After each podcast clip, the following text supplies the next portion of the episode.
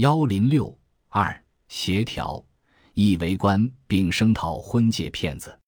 昨天一个婚介骗了人家三千块钱，后来人家找到这个人了，打得多厉害！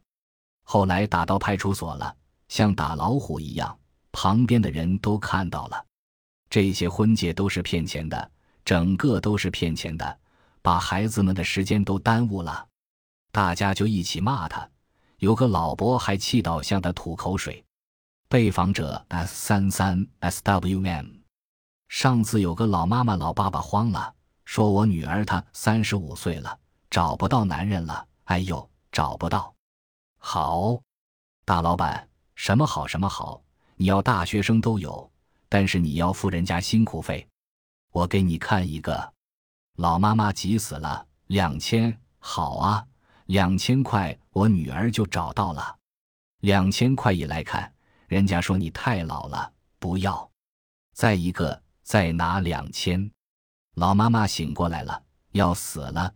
两千，两千，再两千，给了三千块。骗子，那个婚戒是骗人的。昨天找到了他，打了一顿，送到派出所了。这些老妈妈可怜又可恨。我跟他们说，婚介百分之一百是骗人的，不相信你上当试试。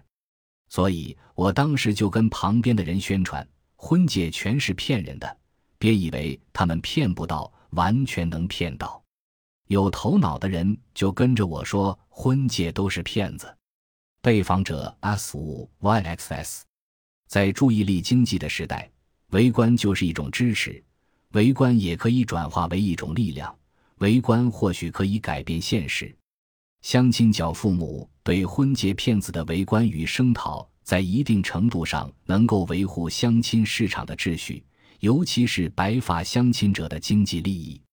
围观与声讨能够起到正本清源的作用。